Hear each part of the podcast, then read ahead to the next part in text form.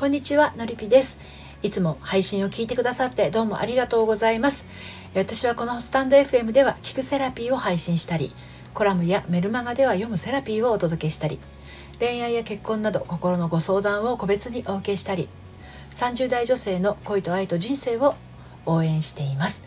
今日のテーマは別れる勇気がもたらす出会いということでお届けしていきたいと思うんですけれど、えー、この恋この結婚手放すことなんて考えたこともなかったけれどこれをもし手放せたなら私の悩みって一気に消えていくかもしれないんだなとうっすら分かってはいるもののっていうね。はい、えー、辛すぎて別れられない。彼以上の人なんてもういないと、まあ、人生を閉じかけてしまったあなたへのメッセージになります。はい、どうしようもない彼氏。救いようのない夫。こういうのって全て彼女さん側奥さん側である女性の主観ですよね。うん。本当にあの主観で OK なんですよ。旗から見てどうしようもない彼氏だな。救いようのない旦那だなって思われてても別れないカップルなんて5万といると思うんですよ。それはそれで当事者にとっては幸せな場合も多々あるので外野があれこれ言う問題ではありませんよね。たとえあの旦那モラハラじゃない？とかあの彼氏 DV だよね？と思われててもそんなの別れた方が幸せじゃんって100万人が思っても当人にとってはなくてはならない人だからですね。でもね自分自身がそう感じているとしたら私の旦那モラハラかも。私の彼氏 DV かも。だけど離れられないのだとしたらそれは自分で自分の幸せを握りつぶしているようなものですよねその人といることで失っているものがたくさんあるっていうことなんですはい。ということで今日も3つに分けてお話をしていきます。1つ目、あなたが別れられない理由。2つ目が自分のことを大切にしない人は。3つ目、あなたが幸せになるためにすべきこと。はい。この3つに分けてお話ししていきます。そして今日の内容は私の公式サイトのコラムでも綴っていますので読んでみたいなというあなたは概要欄のリンクから読んでみてください。では早速参りましょう。1つ目のあなたが別れられない理由についてですけれどそれは孤独に耐えられないからなのかもしれません。ただその孤独に耐えられないことと引き換えにさらなる孤独を感じてもいるはずなんです。だって一緒にいても本当に私のこと好きかななんて考えてるでしょ？一緒にいてもどこか心が通っている感じがしていないでしょ？離れている時に不安でしょうがないでしょ LINE が途絶えたら新しい女ができたと思って疑ってしまうのでしょう？連絡がなければ嫌われたかもとあれこれ振り返ってしまうんでしょう？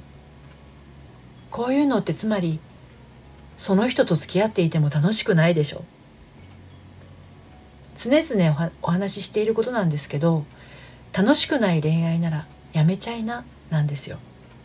これはあの恋愛に限らないですけどね。恋愛は楽しむもの。今より幸せになるもの。これは結婚しかり離婚しかり再婚しかりです。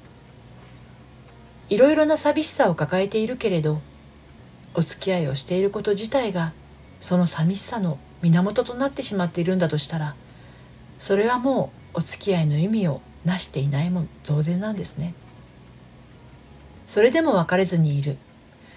別れられないあなたは正直悩みたくて付き合っているとも言えます。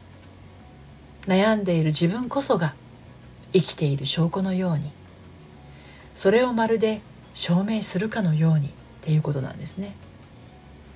で2つ目の自分のことを大切にしない人はこれねすごい大事で。自分のことを大切にしない人は人のことも大切にできないっていうのはよく聞くことだと思います。でも本当にこれ真意なんですよね。うん。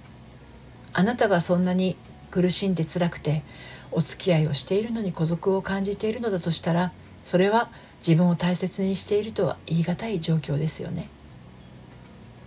以前のりぴ塾生にもいらっしゃったんですけど彼とお付き合いしていてもこんな状況でした。言いたいことが言えない。彼の都合に合わせてしまう。自分の喜び事を祝ってもらえない。一緒にいてもどこか肩身が狭い。捨てられそうな気がして相手の表情ばかり疑ってがってしまう。この状態がもう年単位で続いていて結果どうなったかっていうと他に好きな人ができたって振られてしまいました。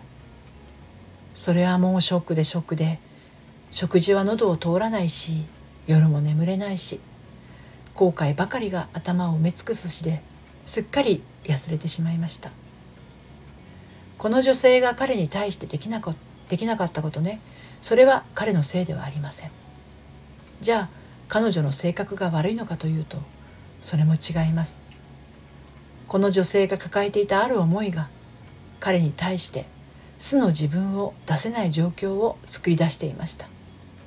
そしてそれは恋愛だけでなく職場でも不具合が起きていることが分かり心を整えるっていうね決心をされたんです。あなたが幸せになるためにすべきこと。これは自分自身と向き合うっていうことを思考を取っ払ってすることでつまり心の奥にある本当の思いに触れていくことで彼女は変化していったんですけどその結果当然のことが起こります、まあ、彼女にしてみれば奇跡と感じることだったかもしれませんが彼が改めてお付き合いをしたいと申し出てきたんですね。そして結婚も考えていると。君しかいないと。のりぴ塾は特に復縁に特化したサポートはしていないんですけど結果として望む通りになっていくのは心の本当の望みを素直に表現できる自分自身を整えていくからなんですね。自分自身の幸せはあなたにしか感じることができません。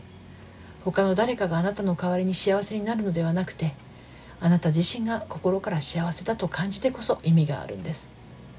そのためにしたことは辛い気持ちが生まれる源を見つけてその根源の方を癒していくことなんですね。断ち切るのではなくて癒すことで断ち切れていく。で癒すっていうのは単に過去の思いをよしよしするということではないんです。感情の源を知る作業なので涙も鼻水も怒りも寂しさも全部感じていくことになります。ただこれが一人では怖くて真実になかなか触れられないんですよ。人によってはうまく感情を感じられないという方もいらっしゃるんですけれど。それは過去の出来事から感じないという選択をしてしまっているのかもしれません。あまりにショックなことあまりに怖いことあまりに悲しすぎることそれらがあると心の感覚を自然と閉じてしまっていることもあるからです。ルビ塾の初めてのご相談ではね心の許す限り順番を無視してお話しいただいてますが最初から心を開いてお話しできる方はほとんどいません。少しずつ少しずつ語られる方ばかりです。今日は別れる勇気がもたらす出会いというテーマでお話をしてきましたけれど別れてそのままになるかといったらそんなことはありません。別れたからこそ新しい形で昔の彼とやり直すことができた人。別れたからこそ次に出会った人と心から恋愛を楽しんでいる人様々です。しがみつくだけでは得られないものが手放した後にはたくさん待っているんですね。あなたも今抱えている悩みがね一人じゃなかなか解決できないなっていう場合は一度お話を聞かせください。ご相談は概要欄のリンクからお受けしています。そして私の発行しているのりぴメルマガでは恋愛や結婚のお話だけではなくて心のびやかに生きていくための秘密もお届けしています。バックナンバーが読めないメルマガなので気になったら登録してみてください。こちらもこの配信の概要欄からご登録いただけます。今日も最後まで聞いていただいてありがとうございました。それではまた。さようなら。